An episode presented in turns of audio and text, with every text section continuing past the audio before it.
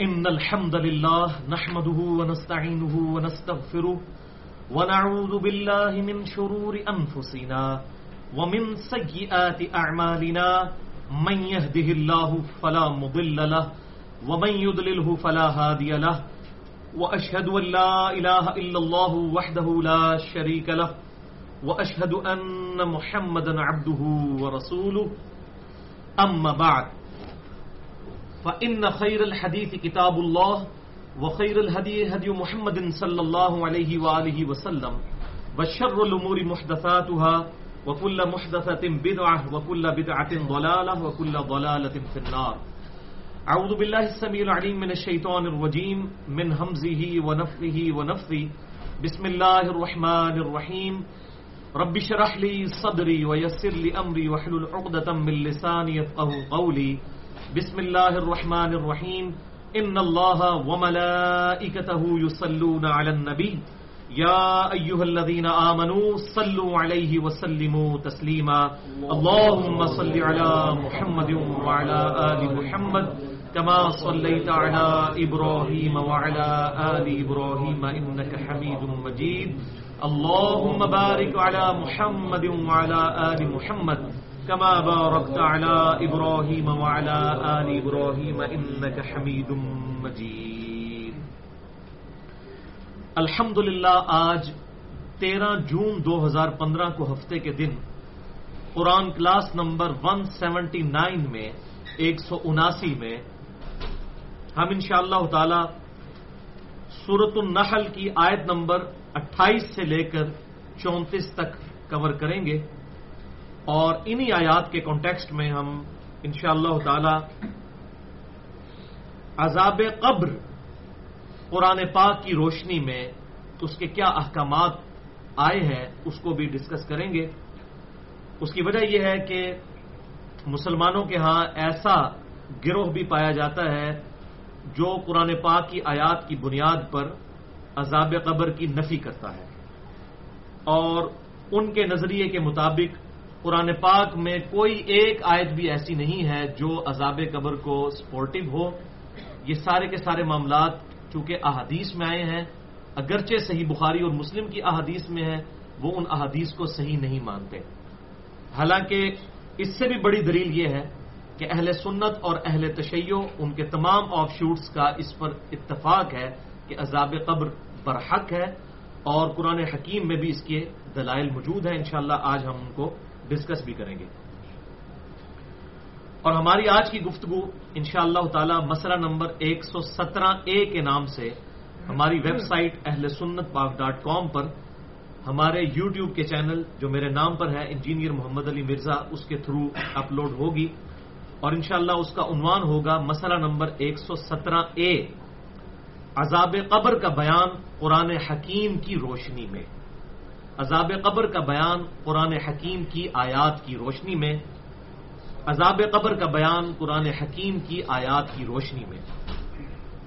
بھائیوں اس حوالے سے آپ کو یہ ایک ریفرنس پیج مل چکا ہے، جس پہ قرآن حکیم سے کل دس مقامات سے کراس ریفرنس کے طور پر آیات درج ہیں۔ ان میں سے پہلا ریفرنس تو ہماری وہ آیات ہیں جو ترجمہ کلاس میں آج آئیں گی سورت النحل کی آیت نمبر اٹھائیس سے لے کر چونتیس تک اور نو ریفرنسز اس کے علاوہ ہیں قرآن حکیم سے مختلف مقامات سے۔ انشاءاللہ ہم ان کو ایک انٹلیکچل ترتیب کے ساتھ ڈسکس کرتے چلے جائیں گے، جس طرح میں نے ان کو درج کیا ہے، تاکہ یہ مقدمہ سمجھ آ جائے۔ اور آج ہی لیکچر جو آج کا لیکچر ڈسکس ہو رہا ہے، اسی کا پارٹ بی جو ہے، ایک سو سترہ بی مسئلہ نمبر۔ وہ انشاءاللہ اگلی دفعہ ڈسکس کریں گے۔ صحیح الاسناد احادیث کی روشنی میں عذاب قبر کا بیان۔ لیکن وہ بیان جو ہے، منکرین عذاب قبر کے لیے کوئی اہمیت کا حامل نہیں ہے۔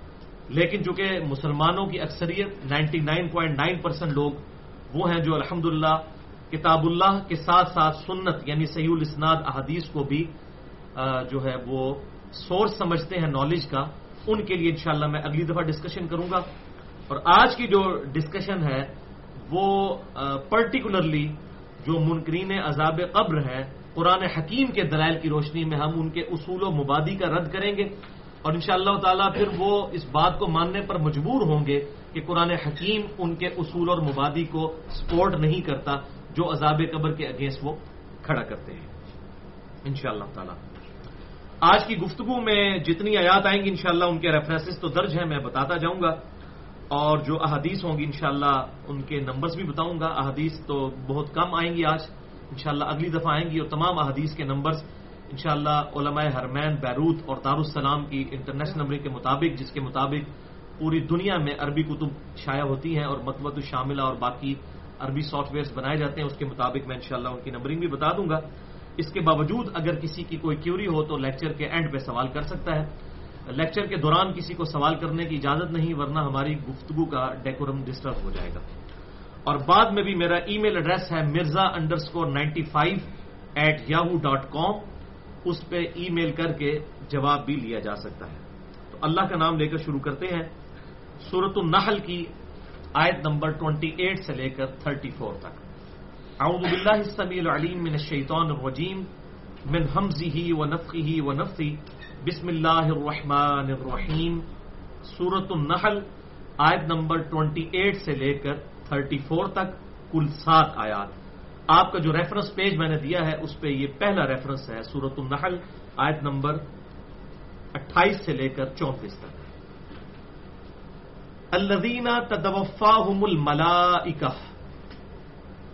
اب یہ جو اللہ تعالیٰ کے مجرم لوگ ہیں اور اللہ تعالیٰ کے انکاری لوگ ہیں یا اللہ کو تو مانتے ہیں لیکن اس کی نہیں مانتے، ان کے کانٹیکس میں گفتگو جاری ہے کہ یہ لوگ ایسے ہیں اللہ دینا تدوفاہم الملائکہ، کہ جب فرشتے ان پر موت تاری کرتے ہیں، ان کی روحوں کو قبض کرتے ہیں والمی انفسہم، تو وہ اس حال میں ہوتے ہیں کہ وہ اپنی جان پر ظلم کر رہے ہوتے ہیں، اللہ کے باغی اور نافرمان ہوتے ہیں اس حال میں فرشتے ان کی روح نکالتے ہیں۔ بولے آزب اللہ تعالی۔ تو ان پر کیا کیفیت تاری ہوتی ہے؟ فلقب السلم۔ تو وہ سر تسلیم خم کرتے ہیں فرشتوں کے سامنے، اگر تو سکتے نہیں ہیں۔ اور کہتے ہیں ماں کن نہ ملو منسو کہ ہم آج سے پہلے کوئی برا کام نہیں کرتے تھے۔ اب جب ان کو اپنی موت نظر آتی ہے سامنے اور عذاب کے فرشتے نظر آتے ہیں تو اپنا کانفیڈنس لوز کر جاتے ہیں۔ یہ تو انشاءاللہ میں اگلی دفعہ حدیث کی روشنی میں بتاؤں گا کہ وہ حالت کیا ہوتی ہے۔ نیک آدمی کے پاس فرشتے کس حال میں آتے ہیں اور بد آدمی کے پاس؟ بولے آب تعالیٰ، کس شکل میں فرشتے آتے ہیں؟ موت کے وقت کی اسٹیٹس بالکل کلیئر ہو جاتا ہے کہ میرے ساتھ بننے کیا والا ہے۔ تو اس وقت جو مجرم لوگ ہیں، وہ کانفیڈنس لوز کر جاتے ہیں۔ تو وہ فرشتوں سے کہتے ہیں، دیکھو دیکھو، ہم نے کوئی جرم نہیں کیا، ہم کوئی برے کام نہیں کرتے تھے۔ یہاں پر بھی جس نے جرم کیا ہوتا ہے، جب اس کی پکڑ آتی ہے نا، تو وہ اپنے جرم سے ہی منکر ہو جاتا ہے، انکار کرنے والا بن جاتا ہے۔ تو یہ جو مجرم لوگ ہیں، وہ کہیں گے، ہم تو کوئی جرم نہیں کرتے تھے اور سر تسلیم خم کر دیتے ہیں فرشتوں کے سامنے۔ بلا، ان اللہ علیم بما کنتم تعملون۔ کیوں نہیں؟ بے شک اللہ تعالی علم والا ہے اور جانتا ہے جو کچھ تم امال کیا کرتے تھے۔ فرشتے کہتے ہیں، کس کو دھوکہ دے رہے ہو؟ انہ علیم بذات الصدور وہ اللہ جو کہ سینوں کے چھپے ہوئے رازوں کو بھی جاننے والا ہے جس نے ٹائنیز ڈیٹیل تک ہر مخلوق کا ڈیٹا اپنے پاس پہلے ہی لوہے محفوظ میں لکھ لیا ہے۔ ایسا ڈیوائن اس کا نالج اور پرفیکٹ نالج ہے اس کو دھوکہ دینا چاہتے ہو؟ اور یہ کہہ رہے ہو کہ ہم کوئی برے امال نہیں کیا کرتے تھے۔ فد خلو ابواب جہنم خالدین فیحا پس داخل ہو جاؤ جہنم میں، ان کے دروازے میں، ان کے دروازے کھول دیے جائیں گے ان کے لیے اور کہا جائے گا، داخل ہو جاؤ ان میں اور ہمیشہ ہمیش رہو اس میں۔ فلا مسول متکبرین تو کیا ہی برا ٹھکانا ہے تکبر کرنے والوں کا، حق سے اناد کرنے والوں کا، حق کو جٹلانے اور ٹکرانے والوں کا۔ بولے آزب اللہ تعالیٰ۔ یعنی مرتے ہی نظر کے عالم میں ہی فرشتے کہیں گے، آ جاؤ عذاب کی طرف۔ لہذا اصول اور مبادی ٹوٹ گیا منکرین عذاب قبر کا، جو کہتے ہیں کہ آخرت میں عذاب ہوگا۔ یہ تو موت کے وقت کہا جا رہا ہے کہ ویلکم کیا جا رہا ہے، اب تمہیں اس عذاب کی طرف۔ باقی ڈیٹیل انشاءاللہ اگلے کراس ریفرنسز میں آئے گی۔ یعنی موت کے وقت ان کو یہ مجدہ سنایا جاتا ہے کہ بچوں جی ہوں تیار ہو جاؤ۔ ٹھنڈی لگنی لگی ہے تھوڑی۔ کیا ہی برا ٹھکانا ہے تکبر کرنے والوں کا جو حق سے اناد کیا کرتے صحیح بخاری اور مسلم کی متفق انہوں نے حدیث ہے، جس کا مفہوم کچھ یوں ہے کہ آپ صلی اللہ علیہ وسلم نے فرمایا کہ جس پر موت تاری ہو گئی تو اس کی قیامت قائم ہو گئی۔ مرتے ہی قیامت قائم ہوگی اس شخص کے لیے۔ یعنی آخرت تو اس کی شروع ہو گئی نا، مرنے کے ساتھ ہی۔ اس لیے دیکھیں کیا پرفیکٹ دعا ہمیں سکھائی گئی ہے سورت البقرہ میں اور بخاری اور مسلم کی متفق علیہ حدیث ہے امام کائنات سید الاولین والآخرین شفیع المذنبین، رحمت للعالمین، سیدنا و مولانا امام اعظم محمد رسول اللہ صلی اللہ علیہ وآلہ وسلم۔ انس ابن مالک کہتے ہیں کہ آپ صلی اللہ علیہ وسلم کوئی اور دعا مانگے یا نہ مانگے آپ کی اکثر دعا ہوا کرتی تھی اللہ ربنا آتینا فی دنیا حسنا وفی الاخرت حسنت وقنا عذاب النار۔ اے ہمارے رب، اے اللہ ہمیں اس دنیا میں بھی بھلائیاں عطا فرما اور آخرت میں بھی بھلائیاں عطا فرما اور آخرت کی سب سے بڑی بھلائی وقینا عذاب النار، ہمیں آخرت کے عذاب سے بچا لے تو دنیا میں بھی بھلائیاں اور آخرت میں بھی۔ اور آخرت کی بھلائی میں قبر کی بھلائی بھی شامل ہے اور پولیسرات کی بھلائی بھی شامل ہے، میزان عمل کی بھی بھلائی شامل ہے۔ لہذا یہ جو علماء نے مولویوں نے اپنی طرف سے یہ دعا جوڑ دی ہے واقعہ عذاب القبری واقعہ عذاب الحشری واقعہ عذاب المیزان۔ یہ بالکل فیبریکیٹڈ بات ہے۔ ان بچاروں کا نالج بڑا لمیٹڈ ہے۔ ان کو پتہ نہیں ہے کہ آخرت میں قبر، حشر اور میزان عمل اور پولیسرات سب داخل ہیں۔ ہمارے محبوب صلی اللہ علیہ وسلم کی دعا بڑی جامع ہے۔ ربنا آتی نا پھر دنیا حسنا و پھر آخرت حسنت وقینہ عذاب النار۔ یہ بڑی پرفیکٹ دعا ہے۔ اس لیے آپ دیکھیں سن نبی دعود میں صحیح حدیث ہے کہ آپ صلی اللہ علیہ وسلم طواف کعبہ میں صرف ایک ہی دعا مانگتے تھے، وہ بھی رکن یمانی سے لے کے حضر اسود تک۔ وہ مستجاب دیوار کے سامنے سے گزرتے ہوئے وہ یہی دعا تھی، ربنا آتی نا پھر دنیا حسنا اور پھر آخرت حسنت عذاب النار۔ یعنی یہ پرفیکٹ دعا ہے، اس کے اندر سب کچھ شامل ہے۔ اور صحیح مسلم کی ایک حدیث ہے بڑی زبردست، جو میں نے مسئلہ تقدیر میں بھی بیان کی تھی، مسئلہ نمبر 104 اے بی اور سی کے اندر، کہ ایک صحابی جو تھے وہ اتنے بیمار ہوئے کہ بالکل چڑیا کی طرح ان کی حالت ہو گئی، کمزور ہو گئے، ہڈیوں کا ڈھانچہ بن گئے۔ تو آپ صلی اللہ علیہ وسلم ان کی عیادت کے لیے تشریف لائے تو آپ صلی اللہ علیہ وسلم نے فوراً بھانپ لیا بینگ اینڈ انٹلیکچل پرسنالٹی آپ نے فرمایا، اور تو اللہ سے کیا مانگتا ہے؟ تو انہوں نے کہا، یا رسول اللہ، میں اللہ سے دعا کرتا ہوں۔ اے اللہ، جو تو نے مجھے آخرت میں عذاب دینا ہے، دنیا ہی میں دے لے۔ بولے آپ نے کہا، سبحان اللہ اللہ پاک ہے۔ کیا تو اللہ تعالیٰ کے عذاب کو سہنے کی سکت رکھتا ہے؟ تو یہ دعا کیوں مانگتا ہے؟ تجھے تو چاہیے تھا، تو دعا مانگتا، ربنا آتینا فی دنیا حسنا وفی الاخرت حسنتا وقنا عذاب النار۔ اے اللہ، ہمیں اس دنیا میں بھی بھلائیاں عطا فرما اور آخرت میں بھی بھلائی عطا فرما اور سب سے بڑی بھلائی واقعہ عذاب النار۔ دوزخ کے، آگ کے عذاب سے ہمیں بچا۔ تو آپ نے اس کو یہ دعا تعلیم کی صحابہ کہتے ہیں اس نے وہ دعا مانگنی شروع کی تو چند ہی دنوں میں اس کی صحت بالکل واپس آ گئی۔ الحمدللہ، یہ صحیح مسلم میں حدیث موجود ہے۔ تو یہ ہے اسلام کی تعلیمات۔ اسلام کوئی فنیٹک دین نہیں معذ اللہ، استغفر اللہ۔ اسلام بڑا پرفیکٹ دین ہے اور یہ فطرت کے مطابق ہے۔ اس میں کوئی ایگزیجریشن نہیں ہے۔ کیا ہی برا ٹھکانا ہے۔ فلا بکسا متول متکبرین تکبر کرنے والوں کے۔ اچھا اس تکبر کی صحیح ڈیفینیشن جو ہے وہ صحیح مسلم کی اس حدیث میں ہے۔ انٹرنیشنل نمبر کے مطابق کتاب الایمان چیپٹر میں دو سو پینسٹھ نمبر حدیث ہے۔ آپ صلی اللہ علیہ وسلم نے شاد فرمایا، جس کے دل میں رائی کے دانے کے برابر بھی تکبر ہوا، تو جنت اس شخص پر حرام ہے۔ وہ آگ میں جائے گا۔ صحابہ نے عرض کیا، اللہ کے محبوب صلی اللہ علیہ وسلم بسا اوقات انسان کی خواہش ہوتی ہے کہ اس کے کپڑے اچھے ہوں، اس کی جوتیاں اچھی ہوں۔ کیا یہ بھی تکبر ہے؟ تو آپ صلی اللہ علیہ وآلہ وسلم نے ارشاد فرمایا، یہ تکبر نہیں ہے۔ اللہ خوبصورت ہے اور خوبصورتی کو پسند فرماتا ہے۔ تکبر یہ ہے کہ تم حق بات سے اناد کرو اور دوسروں کو حقیر جانو۔ حق بات سے اناد کرنا سب سے بڑا تکبر ہے۔ یعنی دل نے گواہی دے دی کہ بات سچی ہے۔ لیکن پھر نہیں مانی۔ اتنے بڑے بڑے بزرگ پاگل ہیں۔ اتنے بڑے بڑے علماء پاگل ہیں۔ ان کو بات نہیں سمجھ آئی۔ کل کے چھوکرے کو یہ بات سمجھ آ گئی ہے۔ میں اس کی بات کیوں مانوں؟ یہ ہے تکبر۔ بھائی، ہم کب کہتے ہیں آپ ہماری بات مانو؟ ہم تو کتاب اللہ اور سنت سے ریفرنس پیش کرتے ہیں۔ آپ نے ماننا ہے تو کتاب اللہ اور سنت کو ماننا ہے۔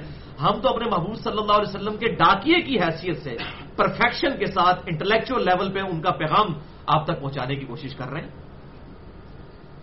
ہم کب کہہ رہے ہیں کہ ہم فائنل اتارٹی ہیں؟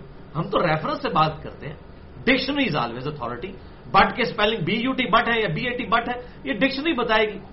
اگر ڈکشنری کہتی ہے بی یو ٹی بٹ تو کوئی پی ایچ ڈی انگلش اس کو بی اے ٹی بٹ نہیں بنا سکتا. اور کوئی پرائمری کلاس کا student B U T but کہہ کے غلط ڈکلیئر نہیں ہو سکتا. اس کی ڈگری نہیں اس سے مانگی جائے گی. بلکہ حق بات کی پیروی کی جائے گی. تو حق بات سے اناد کرنا یہ ہے تکبر. کسی کو پتا چل گیا جب اس نے آئے سن لی ایا کا نابدو ایا کا نستعین۔ اے اللہ، ہم صرف تیری ہی عبادت کرتے ہیں اور غائب میں مدد کے لیے تجھی کو پکارتے ہیں، دعا تجھی سے کرتے ہیں۔ ظاہری اس باب تو آپ اختیار کر سکتے ہیں۔ وہ تعاون البر و تقوا ولا تعاون الاسم ودوان کے تحت۔ لیکن غائب میں کسی کو پکارنا یہ دعا ہے اور دعا اللہ کے تعالیٰ کے ساتھ خاص ہے۔ اس کے بعد یا علی مدد کہے تو تکبر ہی ہے اس کے اندر۔ یا شیخ عبد القادر جیلانی کو پکارے مشکل کشاد ای کے لیے تو تکبر ہی ہے۔ ایک شخص نے خود دیکھ لیا بخاری اور مسلم میں جو اہل سنت کی مین سٹریم کی کتاب ہے ٹاپ آف دا لسٹ کہ آپ صلی اللہ علیہ وسلم رکوع میں جاتے وقت اور رکوع سے اٹھتے وقت رف الیدین کرتے تھے۔ اور ایون اہل تشیعوں کے ہاں بھی جتنی احادیث پائی جاتی ہیں، ان میں بھی یہ رف الیدین موجود ہے پوری امت کا اجماع ہے اس کے اوپر، سوائے احناف کے۔ تو اب اس کے اندر تکبر ہی ہوگا نا کہ وہ حق بات قبول نہ کرے دل نے گواہی دے دی حق بات ہے تو اس کو قبول کر تو تکبر یہ ہے کہ تم حق بات سے اناد کرو، صحیح مسلم دو سو پینسٹھ، اور دوسروں کو حقیر جانو۔ یعنی خود اچھا لباس پہننا کوئی بری بات نہیں ہے، لیکن اس لباس کے ساتھ انسان میں کوئی ایسا تکبر پیدا ہو جائے کہ دوسروں کو حقیق سمجھنا شروع کر دے، پھر اس کا لباس جو ہے وہ واقعی تکبر کی علامت ہے۔ اور اگر اس کے دل میں ایسی کوئی نیت نہیں ہے، تو اللہ تعالیٰ کے ہاں کوئی گرفت نہیں ہے۔ بولے آزب اللہ تعالیٰ وکیل الدین تقو مادا انزل ربکم۔ اور جب کہا جاتا ہے ان لوگوں سے تو تقوا اختیار کرتے ہیں اپنے رب کا کہ تمہارے رب نے کیا نازل کیا ہے تمہارے لیے۔ قرآن کے بارے میں جب ان سے پوچھا جاتا ہے قالو خیرا، تو وہ کہتے ہیں یہ خیر ہے جو اللہ نے ہمارے لیے نازل کیا کیسی خیر ہے کہ پیپر آؤٹ کر دیا آخرت کا پہلے ہی کہ یہ تمہارے ساتھ ہونے والا ہے۔ للذین احسنوا فی هذه دنیا حسنا۔ اور یہ وہ دیکھ لوگ ہیں جن کے لیے دنیا میں بھی بھلائیاں ہیں۔ والا دار الآخرت خیر اور آخرت کا گھر جو ہے وہ تو بہت اچھا ہے ان لوگوں کے لیے جو تقوا اختیار کرنے والے ہیں۔ والا نعم دار المتقین اور ضرور متقین کے لیے وہ بڑا خوبصورت ٹھکانہ ہے آخرت۔ جنات عدنی یدخلونہا تجری من تحت الانہار۔ ابھی دیکھ لیں سائملٹینیس کنٹراسٹ چل رہا ہے۔ پہلے دوستیوں کا ذکر ہوا، اب جنتیوں کا ذکر ہے، اور ان کی بھی موت کا وقت آئے گا، اس کا بھی ذکر اسی میں آئے گا۔ جنتیں ہیں ان کے لیے ہمیشہ کے باغ ہیں رہنے کے لیے۔ تجریم ان تختی حل انہار ایسی جنتیں جن کے نیچے نہریں بہتی ہوں گی۔ لہم فیحا ما یشا اور اس جنت میں ان کے لیے ہر وہ چیز ہوگی کہ جو وہ خواہش کریں گے۔ جنت میں ہر وہ شے ہوگی جو ان کی خواہش ہوگی۔ یعنی ہر بندے کی خواہش ڈفرنٹ ہوگی۔ ایک ڈاکٹر کی خواہش ڈفرنٹ ہوگی، ایک انجینئر کی خواہش ڈفرنٹ ہوگی، ایک فلاسفر کی خواہش ڈفرنٹ ہوگی۔ اس کے دنیا میں جو اگتے حال نہیں ہوئے ہوں گے، وہ اللہ تعالیٰ سے ڈسکشن کرے گا۔ تو انسان کو اپنے دل میں اچھی اچھی خواہشیں آخرت کے حوالے سے رکھنی چاہیے۔ مثلا میں نے اپنے دل میں ایک خواہش رکھی ہوئی ہے کہ اگر میں جنت میں انشاءاللہ پہنچنے میں کامیاب ہو گیا، انشاءاللہ۔ تو میں اللہ تعالیٰ سے یہ ریکویسٹ کروں گا کہ مجھے اپنے پروفٹ صلی اللہ علیہ وسلم کی پوری زندگی کی ویڈیو دکھائی جائے۔ آپ کی پیدائش سے لے کر آپ کی وفات یعنی میری خواہش ہے اللہ تعالیٰ اس خواہش کو پوری کر سکتا کوئی مشکل نہیں اللہ تعالیٰ۔ اس سے بڑی بڑی خواہشات۔ مسئلہ تقدیر اکثر لوگ پوچھتے ہیں میں نے تو بڑی کوشش کی ہے اس کو سمجھانے کی۔ ساڑھے چھ گھنٹے کی گفتگو ہے مسئلہ نمبر ایک سو تین ایک سو چار اے ایک سو چار بی ایک سو چار سی۔ بہرحال کسی خاص حد تک ہی ہم سمجھا سکے ہیں قرآن و سنت کے ڈیٹے کی روشنی میں۔ دو سو آیات کراس ریفرنس کے طور پر میں نے پیش کی ہیں۔ بہرحال پھر بھی چند چیزیں ایسی ہیں جن کا سولوشن ہمارے پاس نہیں ہے۔ ہم مسئلہ تقدیر بھی اللہ تعالیٰ سے ڈسکس کر سکتے ہیں۔ جنت میں پہنچ اور جتنی خواہشات کسی شخص کے لیے ہو سکتی ہیں وہ چیزیں ڈسکس کر سکتا ہے۔ اللہ تعالیٰ اس کی خواہشات کے مطابق اس کو نوازے گا۔ اور یہ حقیقت بات ہے کہ جنت کی نعمتیں ایسی ہیں اور سب سے بڑی جنت کی نعمت جو اللہ تعالیٰ کا دیدار ہے، کہ اس نعمت کے بعد تو شاید ہی کسی نعمت کی تمنا انسان کے دل میں رہ جائے۔ پھر بھی اللہ تعالیٰ نے بونس کے طور پر بے شمار نعمتیں اپنے بندوں کے لیے تیار کر رکھی ہیں۔ اور کسی کو شوق ہو تو صحیح مسلم میں تیسری یعنی آخری جلد کے اندر جنت کا بیان اور اس کی نعمتوں کا بیان والا چیپٹر پڑھ لیں۔ اور اس سے بھی ذرا ڈیٹیل پڑھنا ہو تو مشکات المصابی میں، جس کو میں نے انسائکلوپیڈیا آف حدیث ڈکلیئر کیا ہے اہل سنت کی میل سٹریم کی جتنی کتابیں ہیں، کتب ستہ ہوں، بخاری، مسلم ابود نسائی، ابن ماجہ اور جامعہ ترمزی ان احادیث اور ان کے علاوہ بھی احادیث کی کتابوں سے، تقریباً تیرہ کتابوں سے اس میں جنت سے ریلیٹڈ تمام احادیث ایک انٹلیکچل ترتیب کے ساتھ جمع ہے اسی لیے میں نے مشکات میں پورا لیکچر بھی دیا تھا، مسئلہ نمبر ایک سو گیارہ بی، مشکات المسابی کا کمپلیٹ انٹروڈکشن۔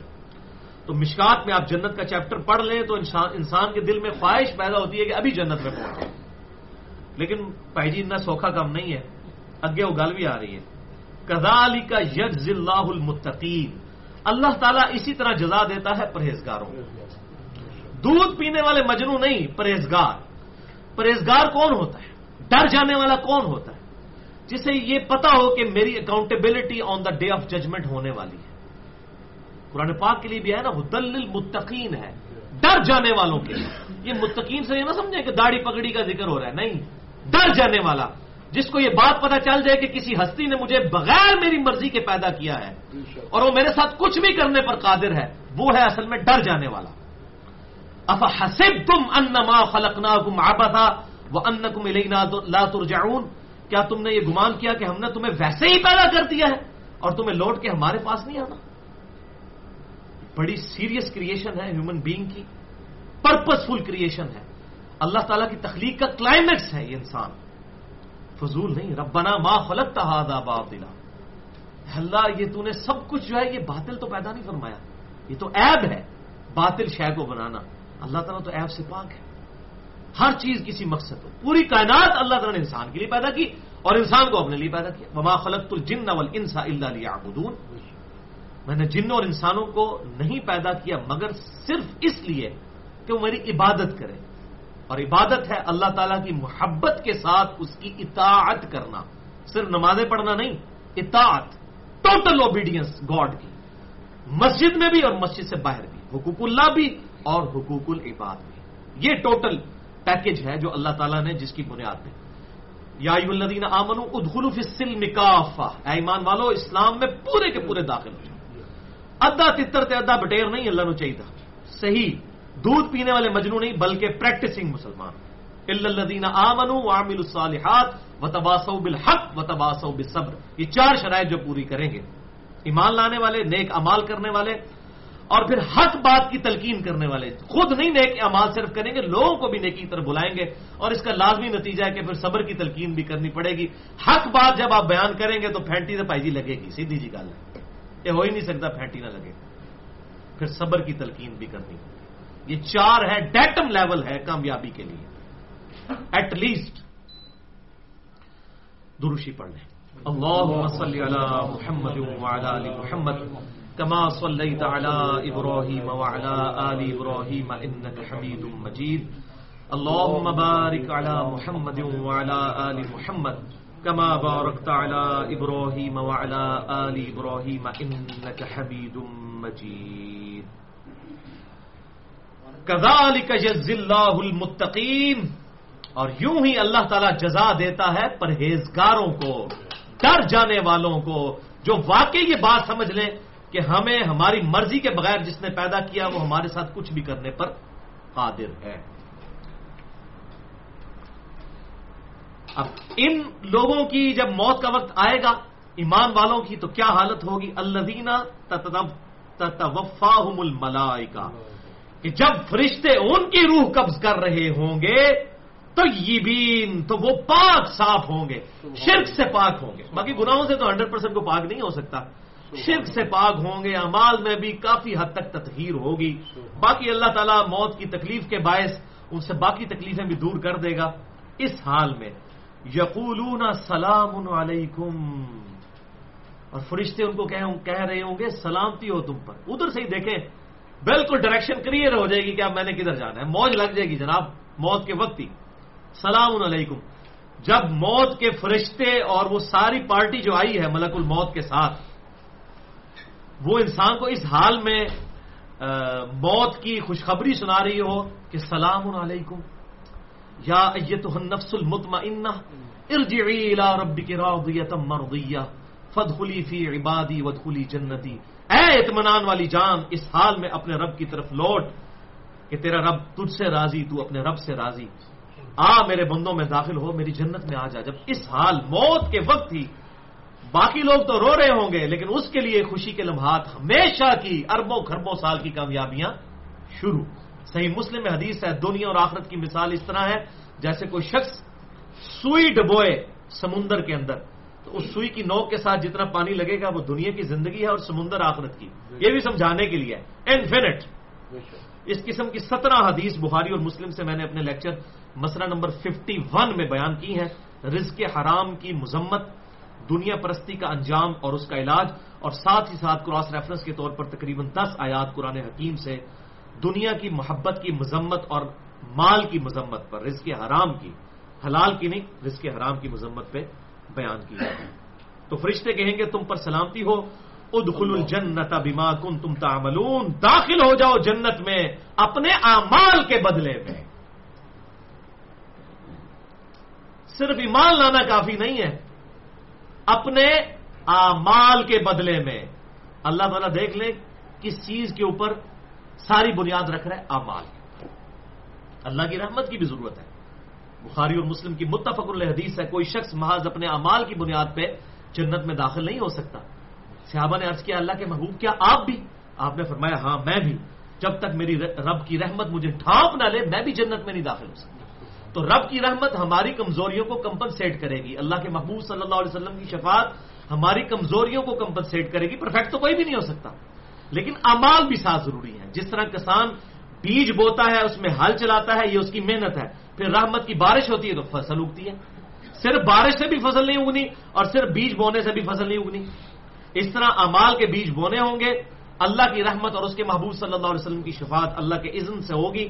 تو ان شاء اللہ تعالی ہمارے لیے نور اللہ نور ہو جائے گا انشاءاللہ۔ داخل ہو جاؤ جنت میں امال کے بدلے میں۔ حل ينظرون الا ان تاتيهم الملائکہ او یاتی امر ربک۔ کیا لوگ اس انتظار میں ہیں کہ فرشتے ان کے پاس آ جائیں موت کے وقت؟ ان کی روح قبض کرنے کے لیے۔ پھر انہوں نے بندے کا پتر بننا ہے۔ اس سے پہلے انہوں نے اپنی اصلاح نہیں کرنی۔ یا ان کے رب کا امر آ جائے۔ فیصلہ ہو جائے ان کے لیے۔ اللہ کا عذاب دنیا میں بھی آ سکتا ہے۔ موت کا وقت آ جائے۔ اس وقت کا انتظار کر رہے ہیں۔ فعل الذین من قبلہم۔ بالکل اس طرح اگلے لوگ بھی کیا کرتے تھے۔ وما ظلمهم اللہ۔ اور اللہ نے ان پر ظلم نہیں کیا ولاکن کانو انفسهم یظلمون، بلکہ وہ لوگ خود اپنی جانوں پر ظلم کرتے تھے۔ اگر اللہ تعالیٰ نے کسی کے لیے ڈسیزن کیا ہے، دوزخ کا، تو ان کے اپنے امال کی وجہ سے کیا ہے۔ اللہ تعالیٰ ظالم نہیں ہے۔ اللہ تعالیٰ بات ہے، میں نے کسی پر ظلم نہیں کیا۔ انہوں نے خود یہ جہنم اپنے لیے خریدی تھی۔ صورت الدہر میں واضح آیت ہے، انا ہدینا سبیل اما شاکر و اما کفورا۔ ہم نے تو ہدایت کا راستہ واضح کر دیا ہے۔ چاہو تو شکر گزاری کی روش اختیار کرو۔ چاہو تو نہ شکری کی۔ یہ تو من چلے کا سودا ہے جس نے لینا ہے۔ کھٹا لینا ہے، کھٹا لے، میٹھا لینا ہے، میٹھا لے۔ اللہ تعالیٰ زبردستی نہیں کسی کے ساتھ کرے گا۔ زبردستی کرنی والی مخلوق تو اللہ نے پہلے پیدا کی ہوئی ہے۔ فرشتے، ہم تو وہ مخلوق ہیں جنہوں نے اپنے چوائس سے اپنے رب کو چوز کرنا ہے اور یہی انسان کے پاس سب سے بڑی دولت ہے۔ الحمد اور میں اگلے دن غور کر رہا تھا اس بات کے اوپر۔ ایک بھائی نے توجہ دلائی کہ اللہ تعالیٰ جو قرآن پاک میں بار بار کہتا ہے، میں غفور الرحیم ہوں، معاف کرنے والا ہوں۔ تو واللہ یہ ٹائٹل صرف اس لیے ہے کہ انسان ہے۔ فرشتوں سے تو غلطی نہیں ہوتی ہے۔ جو اللہ تعالیٰ بار بار کہتا ہے میں بخشنے والا مہربان ہوں تو یہ ٹائٹل ہے ہی ہماری وجہ سے۔ کیونکہ ہم نے غلطیاں کرنی ہے اور اپنے رب کی طرف رجوع لانا ہے تو اللہ نے معاف کرنا ہے۔ فرشتے تو غلطیاں کرتے ہی نہیں ہیں۔ یہ اللہ کا جو ٹائٹل ہے وہ اعلیٰ نفس رحمہ اور ہم نے اپنی اوپر لازم کر لیا کہ ہر حال میں رحم ہی کریں گے۔ مخلوق کے اوپر رحم کو فرمانے والا۔ بخاری اور مسلم کی متفق حدیث ہے، اللہ تعالیٰ نے مخلوق کی پیدائش سے پہلے اپنے عرش پہ اپنے پاس یہ عبارت لکھ لی تھی کہ میری رحمت میرے غضب پر سبقت لے جانے والی ہے۔ لیکن کام بھی وہ کیے جائیں نا۔ اللہ تعالیٰ ڈھیل دیتا ہے کہ شاید میرا بندہ میری طرف پلٹ آئے۔ تو اللہ تعالیٰ ہمارے، ہم نے ان پر ظلم نہیں کیا، وہ اپنی جانوں پر خود ظلم کرنے والے تھے۔ اس لیے میں نے مسئلہ تقدیر بھائیوں ریکارڈ کروائے مسئلہ نمبر ایک سو تین، ایک سو چار اے، بی اور سی، دو سو آیات سے ساڑھے چھ گھنٹے میں تقدیر کے اوپر ایکسکلوسو گفتگو ہے اور اس میں میں نے ساری بخاری اور مسلم کی وہ احادیث بھی ڈسکس کی ہیں، جن سے بظاہر جو ہے وہ جبریہ کے عقیدے کو سپورٹ ملتی ہے۔ تو اہل سنت کا جو مذہب ہے وہ جبریہ اور قدریہ کے درمیان ہے۔ فصابہم سیئات پس ان کو سزا ملی۔ آ پکڑا ان کو سزا نے ماں عاملو جو وہ اعمال کیا کرتے تھے۔ وہ ہا بہم ماں کانو بھی اس اور آ گھیرا ان کو اس عذاب نے جس کا وہ مذاق اڑایا کرتے تھے۔ موت کے وقت ہی ان پر عذاب آ گیا۔ پھر ان کو پتا چل گیا کہ بھائی اب یہ تو ڈائریکشن ہماری اس طرف جاری، لیکن اس وقت پچھتانے کا کوئی فائدہ نہیں ہے۔ آ گھیرا اس عذاب نے جس کا دنیا میں وہ مذاق اڑایا کرتے تھے۔ بولے آدب اللہ تعالیٰ۔ لہذا بھائیوں یہ پہلا ریفرنس جو ہم نے سورت النحل کی آیات نمبر اٹھائیس سے لے کر چونتیس تک ڈسکس کی ہیں۔ اس میں بھی آپ دیکھ لیں بالکل ڈائریکشن کلیئر ہو رہی ہے کہ موت کے وقت ہی عذاب کا مجدہ سنا دیا جائے گا یا اللہ کی نعمتوں کا مجدہ سنا دیا جائے گا۔ اسی وقت ایگزیکٹ انہی لمحات کے اندر، نزا کے عالم میں۔ لہذا انہی آیات سے میرے ذہن میں یہ بات آئی، میرا ارادہ نہیں تھا۔ یہ سمجھ لیں، میں نے کوئی مغرب سے تھوڑی دیر پہلے ارادہ کیا کہ اس کانٹیکس میں ساری آیات جمع کی جائیں، پھر بڑی محنت کر کے دو گھنٹے کے اندر یہ الحمد للہ انٹلیکچل ترتیب سے یہ دس آیات جمع کی ہیں۔ لہذا یہاں پر یہ بات سمجھ لیجیے۔ بھائیو، قرآن حکیم کی روشنی میں اللہ تعالی کے عذاب کی کل چار قسطیں ہیں، چار اقساط ہیں۔ چار پورشنز میں اللہ تعالیٰ کا عذاب نازل ہوتا ہے۔ بولے آدب اللہ تعالیٰ اپنے نافرمان بندوں کے اوپر۔ نمبر ایک، اس دنیا کی زندگی میں عذاب آ جاتا ہے اللہ تعالیٰ کی طرف سے۔ دنیا کی زندگی میں بھی اللہ تعالیٰ عذاب نازل فرما دیتا ہے قرآن حکیم کی روشنی میں۔ آج ہماری پوری ڈسکشن قرآن پاک کے حوالے سے ہے۔ احادیث انشاءاللہ اگلی دفعہ ڈسکس کریں گے عذاب قبر کے حوالے سے۔ تو عذاب کی پہلی قسط اس دنیا کی زندگی میں قرآن حکیم کی روشنی میں وہ آیات بھی انشاءاللہ ہم ڈسکس کریں گے۔ دنیا میں آتی ہے پہلی قسط اللہ تعالی کے عذاب کی۔ دوسری قسط اس قرآن کی روشنی میں موت کے وقت۔ اس کی ہلکی سی جھلک تو ہم نے سنی۔ دھمکیوں کی شکل میں اگلی آیات آئیں گی کہ موت کے وقت منہ اور پیٹ پر ہتھوڑے مارتے ہیں فرشتے۔ نظر کے عالم میں۔ بولے تعالی۔ وہ دوسری عذاب کی قسط آتی ہے قرآن حکیم کی روشنی میں اللہ کے نافرمان بندوں پر۔ تیسری عذاب کی قسط آئے گی قبر کے اندر۔ انشاءاللہ اس کی دلیل بھی قرآن حکیم کی روشنی میں ہم ڈسکس کریں گے اور احادیث میں تو ڈیٹیل سے بخاری و مسلم میں پورے پورے چیپٹرز ہیں۔ اہل سنت کے ہاں بھی، اہل تشیعوں کے ہاں بھی موجود ہیں۔ اور چوتھی قسط ہے بھائیو الٹیمیٹ قسط، وہ آخرت کا عذاب ہے۔ دو کا۔ اس پہ تو پوری انسانیت کا اجماع ہے۔ صرف مسلمانوں کا نہیں، پوری انسانیت کا۔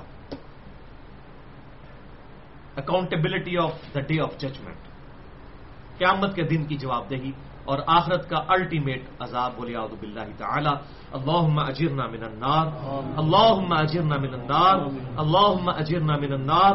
اللہم من نحییتہ منا فاحیہ علی الاسلام ومن توفیتہ منا فتوفہ علی الایمان. اللہم ربنا آتنا فی الدنیا حسنہ وفی الاخرت حسنة وقنا عذاب النار.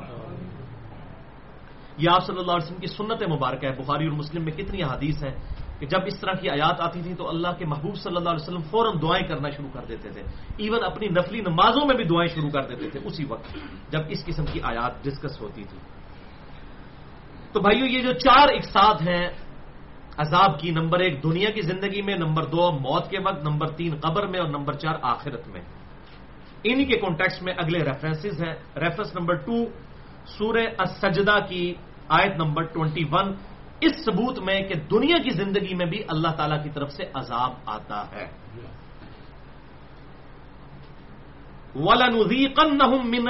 من العذاب الادنا دون العذاب الاکبر اور ہم ضرور مزہ چکھائیں گے ان کو دنیا کی زندگی میں بھی اس آخرت کے بڑے عذاب سے پہلے۔ لعلہم یرجعون تاکہ یہ ہماری طرف پلٹ آئیں۔ دنیا میں تکلیفیں اللہ تعالیٰ کی طرف سے عذاب اس لیے آتے ہیں کہ انسان تکلیف میں فوراً اللہ کی طرف مائل ہو تو شاید اس کا قبلہ درست ہو جائے۔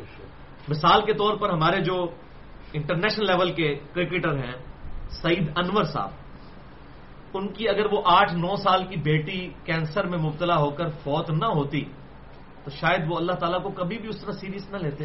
ادھر سے ان کی زندگی پلٹی۔ دنیا کی زندگی میں بظاہر ان پہ یہ آزمائش اور عذاب کی شکل میں آیا۔ لیکن ان کے لیے اس میں خیر آیا وہ بیٹی تو انشاءاللہ جنت میں ظاہر ہے کہ وہ حالت بلوغت سے پہلے فوت ہوئی۔ لیکن ان کی زندگی پلٹ۔ ہمارے جو اختلافات ہیں وہ اپنی جگہ۔ لیکن بہرحال انہوں نے ایک زندگی دوسری چھوڑ کر ایک اچھی زندگی کو اڈاپٹ کیا۔ اس طرح جنید جمشید کو دیکھ لیں باقی لوگوں کو دیکھ لیں۔ بس اوقات انسان پہ ایسی تکلیفیں آتی ہیں کہ انسان اللہ کی طرف پلٹ آتا ہے۔ ہمارے اپنے جاننے والوں میں بھی کئی لوگ ہوں گے۔ کسی کا جوان بیٹا فوت ہوا تو کسی کی والدہ فوت ہوئی تو کسی کا بھائی فوت ہوا۔ تو فوراً وہ اللہ کی طرف پلٹ آتے ہیں۔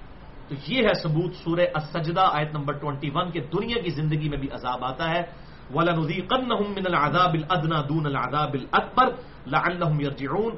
ہم بالضرور دنیا کی زندگی میں بھی عذاب کا مزہ چکھائیں گے ان کو اس بڑے دن کے عذاب سے پہلے تاکہ یہ ہماری طرف پلٹ آئیں وَلَنَبْلُوَنَّكُمْ بِشَيْءٍ مِّنَ الْخَوْفِ وَالْجُوعِ وَنَقْصٍ مِّنَ الْأَمْوَالِ وَالْأَنفُسِ وَالثَّمَرَاتِ۔ وہ بھی تو ہے، دنیا میں اللہ تعالیٰ تکلیف کے ذریعے، مال اور جان کے اندر اور پھلوں میں نقصان کے ذریعے آزماتا ہے آزمائش بھی ہوتی ہے اور بس اوقات تکلیف بھی اللہ تعالیٰ سے کی طرف سے عذاب کی شکل میں آتی ہے، شاید اللہ کی طرف پلٹ آئے۔ اگلا ریفرنس نمبر تھری ہے سورت الانام کی آیت نمبر نائنٹی تھری جو بالکل کلیئر کٹ بتائے گی کہ دوسرا عذاب کی جو قسط ہے وہ موت کے وقت آتی ہے۔ نزا کے عالم میں جب انسان کے اوپر موت کی غشی تاری ہوتی ہے۔ ولو ترا فی غمرات الموت، کاش تم وہ وقت دیکھ لو، اے غافل انسان، جب ظالموں پر موت کی غشی تاری ہوتی ہے۔ ول ملائی کا تو اور فرشتے اپنے ہاتھ بڑھا رہے ہوتے ہیں ان کی طرف، ان کی روح کو نکالنے کے لیے۔ تو اگلی دفعہ میں حدیث بتاؤں گا کہ کس تکلیف میں انسان ہوتا ہے اس کو اخرجو انفسکم، اور فرشتے ان کو غصے کی حالت میں کہتے ہیں، نکالو اپنی جانیں۔ اليوم تجزون عذاب الہون، آج تمہیں مزہ چکھایا جائے گا، ذلت امیز عذاب کا۔ بما کنتم تقولون علی اللہ غیر الحق، اس چیز کے سبب جو دنیا میں تم اللہ پر جھوٹ باندھا کرتے۔ جھوٹ بڑی مختلف شکلوں میں۔ شرک بھی ایک جھوٹ ہے اور یہ بھی جھوٹ ہے کہ جی اے جہاں مٹھا، اگلا کس نے ڈٹھا؟ وہ جی اللہ تعالیٰ بڑا غفور رحیم ہے، معاف کر دے گا۔ یا اللہ، جو کچھ بھی ہے، تیرے محبوب کی امت سے ہیں، باغی ہیں بےمان ہیں، حرام خور ہیں، جو کچھ بھی ہے، ایسی بندے کا پتر کو نہیں بننا، یا اللہ، اس طرح ہی سانو قبول کر۔ جو کچھ بھی ہے تیرے محبوب کی امت سے، یہ اللہ پر جھوٹ باندھا۔ یعنی محبوب صلی اللہ علیہ وسلم کا نام لے کر تو اس قسم کے کرتوت کیے۔ اللہ کے بارے میں، جو اللہ بڑا غفور رحیم ہے، یہ بات صحابہ کو نہیں پتا تھی۔ انبیاء کو نہیں پتا تھی۔ قرآن کا مقدمہ یہ کہہ رہا ہے کہ اللہ تعالیٰ کی رحمت کے اوپر غلط بنیاد رکھ دو۔ نہیں، ایسا نہیں ہے۔ پورا پرانے پاک دھمکیوں سے بھرا پڑا ہے۔ تو آج چکھو اس عذاب کی طرف تمہیں چکھایا جائے گا مزہ۔ جزا دی جائے گی تمہیں، سزا دی جائے گی اس عذاب کی ذلت، امیز. بما کم تم تقولون علی اللہ غیر الحق. اس کے سبب جو تم اللہ کے بارے میں جھوٹ باندھتے. اب دیکھیے موت کے وقت اللہ تعالیٰ کہہ رہا ہے کہ عذاب. تو وہ فوراً ہی، قیامت تو پتہ نہیں، ہزار سال بعد آنی، کسی کے لیے دو ہزار سال بعد آنی. لیکن اسی وقت کہا جا رہا ہے، کیونکہ مرتے ہی آخرت قائم ہے.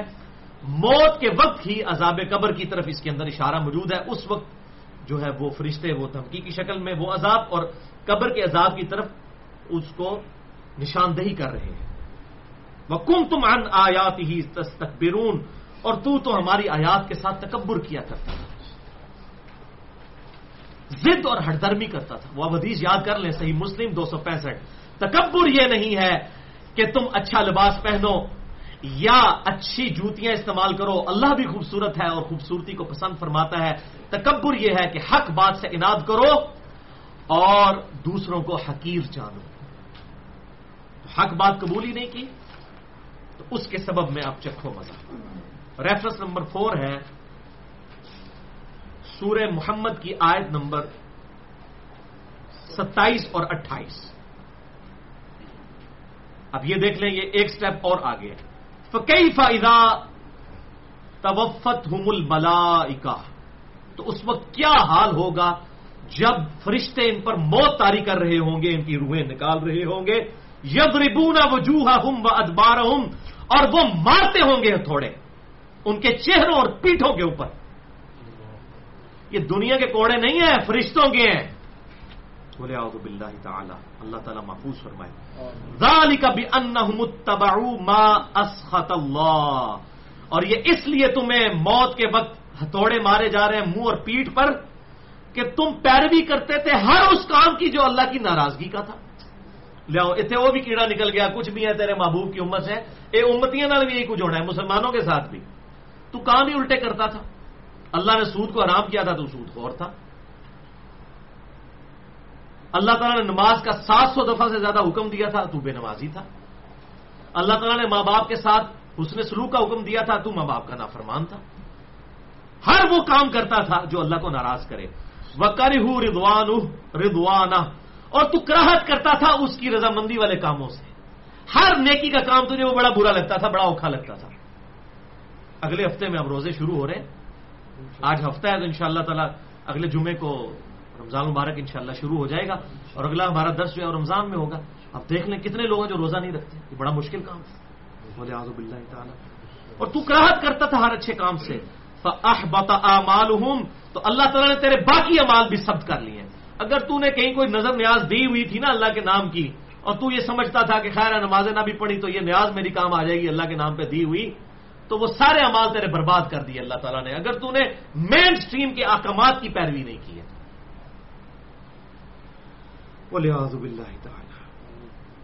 ریفرنس نمبر فائیو سورت الانفال، آیت نمبر پچاس اور اکاون۔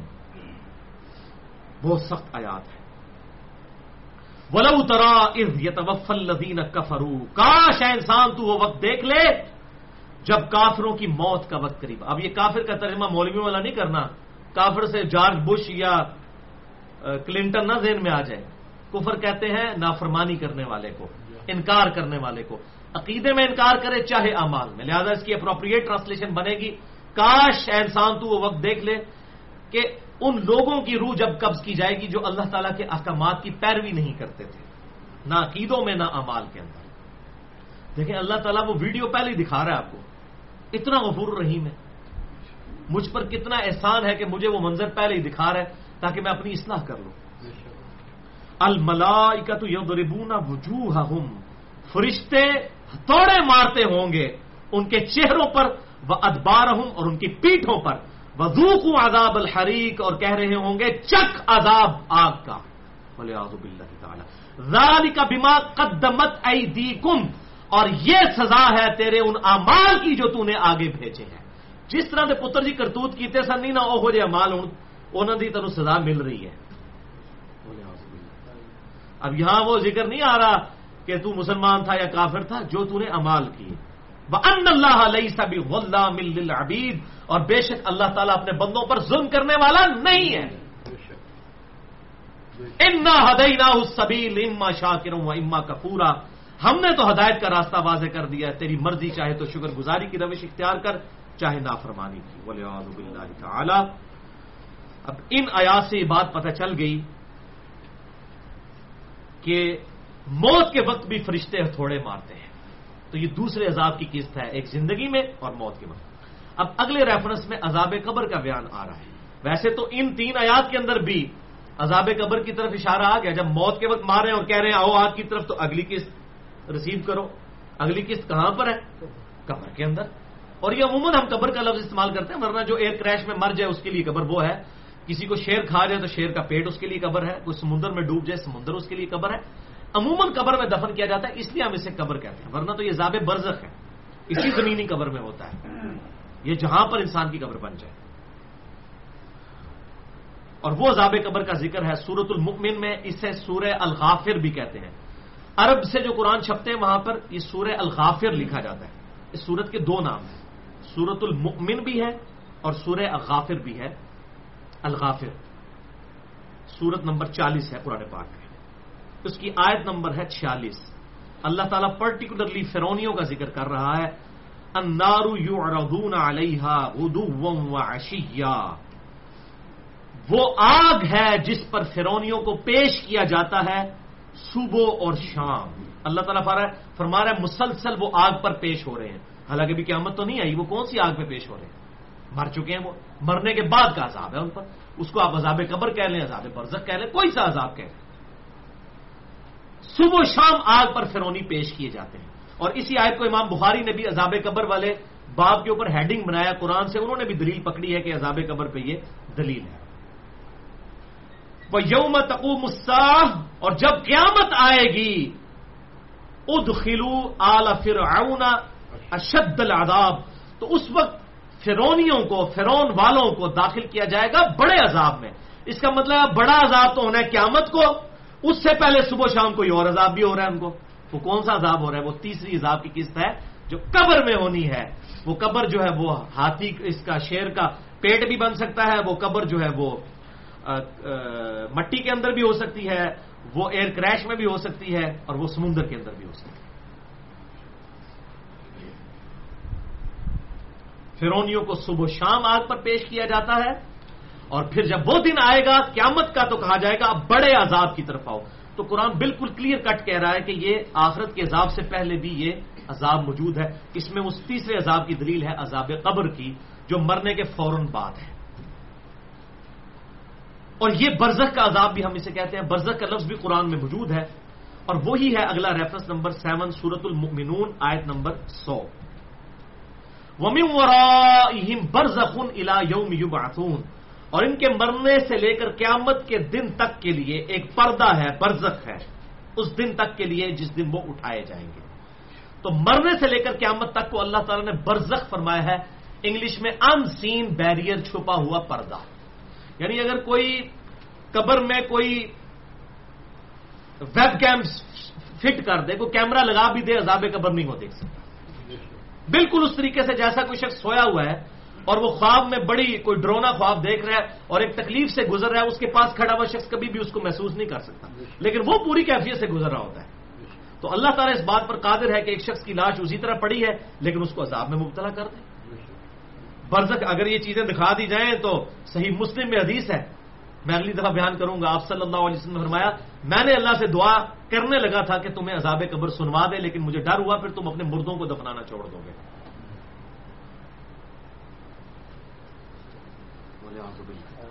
صحیح بخاری میں حدیث ہے، کتاب الجنائز میں میں اگلی دفعہ بیان کروں گا کہ جب مردے کو، میت کو قبرستان لے کے جا رہے ہوتے ہیں چرپائی پہ رکھا ہوتا ہے، وہاں پر وہ مردہ بولتا ہے۔ انسان اور جنوں کے علاوہ ہر مخلوق اس کو سنتی انسان جن سن لے، بندے کے پتر بن جائے۔ لیکن اللہ تعالیٰ نے پردہ رکھا ہے نا، ان الدین یکشاؤ رب بالغیب، لہم مغفرت اجر کبیر۔ جو بغیر دیکھے اپنے رب سے ڈرتے ہیں، ان کے لیے اجر۔ دیکھ کے تو سب نے مان لینا ہے۔ دیکھ لینا، وہ موت کیول سورہ النحل میں آتا ہے۔ پھر اس کہتے ہیں، ہم جب آتے ہیں تو وہ بندے کا جو اللہ تعالیٰ کے مجرم ہیں، وہ کہتے ہیں کہ ہم کوئی دنیا میں برے کام، اس ٹائم تو وہ تو موت کے وقت ہی مان لیں گے۔ لیکن تک کے منے تو کی منے؟ اس وقت تو سب۔ تو صحیح بخاری میں حدیث کہ آپ صلی اللہ علیہ وسلم فرمایا، مردہ اس وقت میت پر کلام کرتا ہے، اگر نیک ہوتا ہے تو کہتا ہے، جلدی جلدی مجھے لے جاؤ، میرے مقام کی طرف۔ اور اگر برا ہوتا ہے تو مجھے کہتا ہے کہتا ہے، مجھے کہاں لے کر جا رہے ہیں؟ مجھے مت لے کر تو یہ برزخ ہے ان سین پیریئر یہ دو ٹرمنالوجیز ہم انگلش میں بھی استعمال کرتے ہیں ٹائم اینڈ اسپیس اردو میں ہم اسے اور عربی میں ظرف زمان اور ظرف مکان کہتے ہیں۔ ٹائم اینڈ اسپیس اسپیس وہ جگہ ہے جہاں پر وہ امال ہو رہے ہوتے ہیں اور ٹائم وہ وقت ہے جو ان پر گزر رہا ہوتا ہے۔ تو قبر کی جو زندگی ہے قبر تو اسپیس ہے۔ سمندر اسپیس ہے۔ ہوا اسپیس ہے، اسی طریقے سے شیر کا پیٹ اسپیس ہے۔ لیکن جو کیفیت گزر رہی ہے جس وقت میں، وہ برزخ ہے۔ ہم اس کو ڈیٹیکٹ نہیں کر سکتے۔ آخرت کی کوئی چیز جو ہے ڈیٹیکٹ نہیں ہو سکتی فزیکلی ورلڈ ہی صرف ڈیٹیکٹ ہو سکتا فرشتے کوئی انسٹرومنٹ نہیں ڈیٹیکٹ کر سکتے۔ کیونکہ وہ اس فزیکل ورلڈ کا حصہ نہیں ہے۔ ہاں الیکٹرو میگنیٹک ویوز ڈیٹیکٹ ہو سکتی ہیں فزیکل ورلڈ کا حصہ ہے۔ اسی پہ موبائل فون چل رہے ہیں، پوری دنیا کی کمیونیکیشن اس پہ چل رہی ہے۔ جتنی چیزیں فزیکل ورلڈ سے تعلق رکھتی ہیں وہ ڈیٹیکٹ ہو سکتی ہیں۔ لیکن جو غیر کی چیزیں ہیں وہ ڈیٹیکٹ نہیں ہو سکتی۔ ماں کے پیٹ میں بچہ فزیکل ورلڈ ہے، یہ ڈیٹیکٹ ہو سکتا ہے۔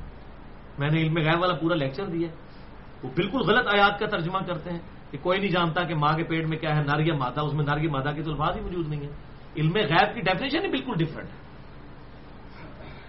مسئلہ نمبر سکس اے اور سکس بی ہے، علم الغیب سے متعلق۔ بہرحال تو یہ سپیس ہے اور ٹائم ان پر برزخ کا گزر رہا ہے، جو ہم ڈیٹیکٹ نہیں کر سکتے۔ کوئی بھی انسٹرومنٹ اس کو ڈیٹیکٹ نہیں کر سکتا۔ اس پہ یہ ساری کیفیت ہوگی، ہو سکتا ہے ہمیں قبر کھودے، ہڈیاں نظر آئیں، لیکن اللہ تعالیٰ نے اس پہ وہ کیفیت تاری کی ہوئی ہوگی ہمارے ساتھ فرشتے موجود ہیں۔ پرانے پاک میں بھی ذکر آتا ہے، فرشتے نازل ہوتے ہیں، اس دنیا پہ آتے ہیں، لیکن فزیکلی ہمیں نظر نہیں آتے، نہ ہم ان کو ڈیٹیکٹ کر سکتے۔ تو بھائیو، یہاں تک تین عذاب کی قسطوں کا ذکر ہو گیا، دنیا کی زندگی میں موت کے وقت اور قبر کی زندگی میں، موت کے بعد اسے قبر کہہ لیں یا برزت کہہ لیں۔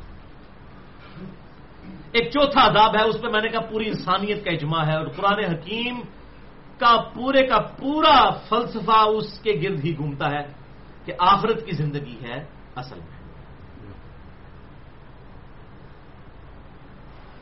بل تو سیرون الحیات دنیا ول آخرت خیر کا تمہارا اصل مرض یہ ہے کہ تم دنیا کی زندگی کو ترجیح دیتے ہو اور اصل زندگی تو آخرت کی ہے۔ ان ہاد صحف صحف ابراہیم و موسا بس یہی ایک کانٹے کی بات تھی جو اگلے صحیفوں میں بھی تھی، اس قرآن سے پہلے بھی۔ چاہے وہ ابراہیم علیہ السلام کے صاحب ہوں یا موسا علیہ السلام۔ فذکر ان نفعات ذکر اے محبوب صلی اللہ علیہ وسلم، نصیحت کیجیے۔ اگر کسی کو نصیحت کرنا نفع دے۔ جو ماننے والا نہیں ہے وہ نہیں مانے گا آپ کی نصیحت۔ لیکن جو سننا چاہتا ہے اس کو ضرور فضکر بالقرآن میں یہ خوف وعید۔ اس قرآن کے ذریعے تذکیر کیجیے، نصیحت کیجیے ہر اس شخص کو کہ جو اللہ تعالیٰ کی دھمکی سے ڈر جائے۔ فذکر ان نفات ذکر نصیحت کیجیے، اگر نصیحت کرنا فائدہ دے۔ سید کروں میں یکشا اس کو نصیحت کیجیے جو واقعی ڈرتا ہے۔ جسے فکر لگ گئی ہے کہ مجھے میری مرضی کے بغیر کسی نے بنایا ہے۔ وہ یہ تجنب اشقا اور جو شکی ہو چکا ہے بدبخت ہو چکا ہے اپنے امال کے سبب اس کو چھوڑ دیجیے اللہ یسلم نار القبرا پھر ہم اس کو بڑی آگ پر پیش کریں گے۔ ثم لا یموت فیہا ولا یحیا نہ پھر وہاں پر اسے زندگی آئے گی نہ موت آئے گی۔ اور قرآن پاک میں آتا ہے کہ وہ کہے گا کہ مجھے یا اللہ موت آ جائے اللہ تعالیٰ مائے گا ہزاروں موتیں مانگ آج۔ اب موت نہیں آئے گی۔ موت تیرا فیصلہ نہیں تمام کرے گی۔ بولے باللہ تعالیٰ۔ تو پورے قرآن کا مقدمہ ہے۔ میں اس کے کراس ریفرنس کے طور پہ میں نے آیات نہیں ڈالی یہاں پر۔ کسی کو شوق ہو تو قرآن حکیم کی جو آخری منزل ہے، جس میں پینسٹھ صورتیں ہیں، سورہ قاف سے لے کے پچاس نمبر سورت سے لے کر اینڈ تک، یہ کل پینسٹھ صورتیں ان کا مرکزی ٹاپک ہی آخرت کا ہے، خصوصاً آخری جو پارا ہے تو یہ تو سورہ قاف تو چھبیسویں بارے میں آتی ہے یہ آخری پوری منزل جو ہے، سورہ قاف، سورت نمبر پچاس سے لے کر اینڈ تک۔ پورے قرآن پاک میں جو آخرت کے حوالے سے، عذاب جہنم کے حوالے سے ڈسکشن ہے، اس کا کلائمیکس اس پرانے حکیم کی منزل میں موجود ہے۔ لہذا اس کو ہم اسکپ کرتے ہیں۔ اب بھائیو، آخری تین ریفرنسز ڈسکس کرنے سے پہلے، یہ بات سمجھ لیں کہ منکرین عذاب قبر جو ہیں، منکرین حدیث ان کے پاس بنیادی طور پر دو دلائل ہیں عذاب قبر کو ٹھکرانے کے۔ ایک دلیل تو یہ ہماری پوری ڈسکشن میں ویسے ہی ہوا بن کر اڑ چکی ہے ان کی دلیل۔ اور وہ ان کی دلیل ہے کہ چونکہ انسان کا حساب کتاب آخرت میں ہونا ہے، لہذا معذ اللہ اللہ تعالیٰ پر ظلم لازم آئے گا اگر وہ قبر میں عذاب دے۔ یہ تو اللہ تعالیٰ کر ہی نہیں سکتا۔ بغیر حساب کے اللہ تعالیٰ کیسے عذاب دے سکتا ہے؟ تو یہ وہ جسٹیفکیشن اپنا اصول اور مبادی کھڑا کرتے ہیں۔ حالانکہ ان کو پتہ نہیں کہ اللہ تعالیٰ کا حساب و کتاب کوئی میرے آپ والا نہیں ہے کہ اینڈ پہ جا کے ہم نے ٹوٹل کرنا ہے۔ اللہ تعالیٰ تو ایک ایک لمحے میں ہمارے امال سے واقف ہے اور آنے والے وقت سے بھی واقف ہے۔ اللہ تعالیٰ اگر دنیا میں عذاب دے موت کے وقت عذاب دے قبر میں دے اللہ تعالیٰ وہ نہیں کوئی پوچھ سکتا۔ جو صورت الانبیاء میں آتا ہے نا کہ اللہ تعالیٰ کو کوئی نہیں پوچھ سکتا اس نے یہ امال کیوں کیے۔ اور اللہ کے علاوہ ہر ہستی سے پوچھا جا سکتا ہے کہ اس نے یہ امال کیوں کیے میں نے مسئلہ تقدیر ایک سو چار اے بی سی میں ڈیٹیل سے اس کو ڈسکس کیا تو بھائی ایک اللہ تعالیٰ کو کیا معذ اللہ استغفر اللہ ضرورت ہے آخرت کا انتظار کرنے کی؟ اللہ تعالیٰ کو تو پتہ ہے، اس نے شاکلہ دیا۔ دنیا میں تو کوئی انسٹرومنٹ کسی کو جج ہی نہیں کر سکتا۔ ایون ہر انسان کے حالات مختلف ہیں۔ اسی لیے قیامت والے دن نیکیاں تولی جائیں گی، گنی نہیں جائیں گی۔ ہو سکتا ہے کہ آپ کی ایک نیکی میری ایک لاکھ میں بھاری ہو جائے۔ یعنی مجھے جو حالات دیے گئے تھے، میں کروڑوں نیکیاں کر سکتا تھا۔ آپ کو جو حالات دیے گئے تھے، اس میں آپ ہزاروں ہی کر سکتے تھے، آپ نے وہ کر لی۔ میں کروڑوں نہیں، لاکھوں کر سکا۔ میں ناکام ہو گیا، آپ کامیاب ہو گئے۔ تو یہ تو کوئی حساب رکھ ہی نہیں سکتا، سوائے اللہ کے۔ تو اللہ تبارک و تعالیٰ آخرت کے دن سے پہلے بھی کسی کو عذاب دے تو اس پہ کوئی ظلم لازم نہیں آئے گا۔ اس کے ڈیوائن علم میں تو ہر چیز موجود ہے۔ لہٰذا یہ ان کا اصول اور مبادی ٹوٹ گیا قرآن کی ان آیات کی روشنی میں جو ہم نے ڈسکس کی ہیں کہ اللہ تعالیٰ دنیا کی زندگی میں عذاب دیتا ہے۔ سورہ سجدہ آیت نمبر اکیس ہم نے سن لی۔ اس کے بعد تین ریفرنسز ہم نے سنے۔ سورہ الانامس کی آیت نمبر نائنٹی تھری سورہ محمد کی آیت نمبر ستائیس اور اٹھائیس سورت الفال کی آیت نمبر اکاون اور پچاس اور اکاون جس کے اندر کلیئر کٹ آیا کہ موت کے وقت فرشتے تھوڑے مارتے ہیں۔ ابھی آخرت کا تو صاحب ہوا ہی نہیں، کیوں مار رہے ہیں پھر بغیر صاحب کے؟ اس کے بعد پھر سورہ الغافر، جسے سورت المؤمن کہتے ہیں، اس کی آیت نمبر 46 میں کلیئر کٹ آیا کہ فرونی صبح شام آگ پر پیش کیے جا رہے ہیں اور پھر آخرت کے دن بڑے عذاب پر پیش کیے جائیں گے۔ ابھی صاحب ہی نہیں ہوا تو پہلے کیوں ہو رہا ہے؟ تو یہ ان کا اصول اور مبادی ٹوٹ گیا، لہٰذا ان کی یہ دلیل بالکل زیرو سے ملٹیپلائی ہو گئی۔ جو کہتے ہیں کہ جی عذاب اللہ تعالیٰ کیسے دے سکتا ہے تو قرآن حکیم میں تو تضاد نہیں ہے۔ صورت النساء کی آیت نمبر بیاسی ہے اگر یہ قرآن اللہ کے علاوہ کسی اور کی طرف سے ہوتا تو اس میں اختلاف کثیر پاتے کہ آیات ٹکرا رہی ہوتی۔ تو قرآن کی آیات تو نہیں ٹکرا رہی ہیں۔ اصل میں آپ نے مقدمہ ہی غلط سمجھا ہے۔ عذاب کی چار قسطیں ہیں دنیا کی زندگی میں موت کے وقت اور قبر کی زندگی اور پھر آخرت کی۔ تو یہ ان کی ایک دلیل تھی مضبوط جو ٹوٹ گئی۔ اور دوسری دلیل ان کی جو بڑی مضبوط دلیل ہے، اس کو ہم آخری تین آیات کے کانٹیکس میں ڈسکس کریں گے۔ اور وہ ان کی دلیل یہ ہے یہ جو اگلی دو آیات آ رہی ہیں سورت المکمن کی آیت نمبر گیارہ اور بارہ اور سورت البقرہ کی آیت نمبر اٹھائیس۔ وہ کہتے ہیں کہ قرآن حکیم میں واضح آیا ہے کہ دو زندگیاں اور دو موتیں ہیں۔ اگر ہم قبر کی کوئی زندگی مان لیں، تو یہ تیسری زندگی ہو جائے گی اور یہ قرآن سے ٹکراتی ہے۔ قبر میں انسان کیسے زندہ ہو سکتا ہے؟ قرآن تو کہہ رہے دو زندگیاں اور دو موتیں ہیں۔ حالانکہ ہمارا یہ دعویٰ ہی نہیں ہے کہ قبر میں زندگی وہ والی زندگی ہے جو دنیا کی زندگی ہے۔ دنیا کی زندگی میں تو انسان کو سانس کی ضرورت ہے۔ قبر کی زندگی کے لیے سانس کی ضرورت نہیں ہے۔ خون کے چلنے کی ضرورت نہیں ہے۔ وہ تو دنیا کی زندگی میں اسے قیاس ہی نہیں آپ کر سکتے۔ تو کہتے ہیں قرآن حکیم دو زندگیوں اور دو موتوں کی بات کرتا ہے۔ لہذا یہ تیسری زندگی اور تیسری موت ماننی پڑے گی۔ اگر ہم قبر کی زندگی مان لیں تو وہ اس عقیدے کو قرآن پاک کے خلاف سمجھتے ہیں اور معذ اللہ جو لوگ عذاب قبر کا عقیدہ رکھتے ہیں، ان کو وہ کافر ڈکلیئر کر دیتے ہیں۔ وہ کہتے ہیں کہ قرآن کے منکر ہے اور خصوصاً یہ جو بند مکبہ فکر کا جو ایک آف شوٹ ہے، مماتی گروپ، ان کا ایک آف شوٹ ہے کیپٹن عثمانی گروپ وہ تو کلیئر کٹ اسی کے اوپر انہوں نے کتابیں لکھی ہوئی ہیں۔ اس لیے میں نے مسئلہ حیات النبی میں بھی ان کا رد کیا تھا، مسئلہ نمبر نیو فائیو کے نام سے۔ دو گھنٹے کی گفتگو ہے۔ حیات النبی کے عقیدے سے متعلق فرقہ وارانہ نظریات کا تحقیقی جائزہ۔ اس میں میں نے تمام ایکسٹریمز کا رد کیا ہے۔ حیاتیوں کا بھی، مماتیوں کا بھی، اور حق بات بتائیے کہ کیا ہے۔ کتاب اللہ اور سنت کی روشنی میں۔ بہرحال یہ دو آیات ان کی دلیل ہے وہ ہم ڈسکس کرتے ہیں۔ اور آخری آیت ان کی دلیل کا جواب ہے کہ انہوں نے سمجھنے میں غلطی کی ہے۔ ریفرنس نمبر آٹھ ہے سورت المؤمن یا سورت الغافر کی آیت نمبر گیارہ اور بارہ۔ پالو ربنا امت نتنتین و احیئی تنتنتین قیامت والے دن کافر کہیں گے، اللہ تعالیٰ کے مجرم لوگ کہیں گے، اے اللہ رب ہمارے، تو نے ہمیں دو دفعہ موت دی اور دو دفعہ زندگی دی۔ فا طرف نہ بے بنا بس ہم اعتراف کرتے ہیں کہ ہم نے جرم کیا تھا دنیا کی زندگی میں۔ فہل الا خروج من سبیل۔ تو کیا اب یہاں سے بھی نکلنے کا کوئی بندوبست ہو سکتا ہے؟ یعنی دو زندگیاں آئیں، دو موتیں آئیں، اب بھی اس کے بعد بھی اگر کوئی نئی زندگی آنے والی ہے تو ہوں اسی بندے سے پتر بن جانے ہیں۔ بولے آزب اللہ تعالیٰ۔ لیکن بھائیو، جس کی سپلی لگ گئی ایک دفعہ دنیا میں، دنیا کی سپلی تو آپ کلیئر کر سکتے ہیں، لیکن آخرت کے معاملے میں جس کی کمپارٹ آ گئی، یہ سپلی لگ گئی، آخرت میں نہیں کلیئر ہو سکتی۔ تو مجرم لوگ کہیں گے، یا اللہ تو نے دو دفعہ زندہ کیا، دو دفعہ موت دی اب یہاں سے بھی کوئی اگلی سٹیج آنے والی ہے تو اب ہم کوئی ٹھیک کر لیتے ہیں اپنے آپ کو۔ جس طرح لوگ یہاں بھی کہتے ہیں جی میں پہلے بچیوں کے ہاتھ پیلے ہو جائیں پھر تو میں مسیح ہی بیٹھا رہا گا۔ میں مسجد تو نکلیں گے ہی نہیں میں تو بس زان بھی میں ہی دیا کروں گا۔ ظاہر ہے جی تمہیں پھر گھر لے ٹھڈے مار کے ویسے ہی کاٹ دیں گے تو یہی کام ہی کرنا ہے پھر۔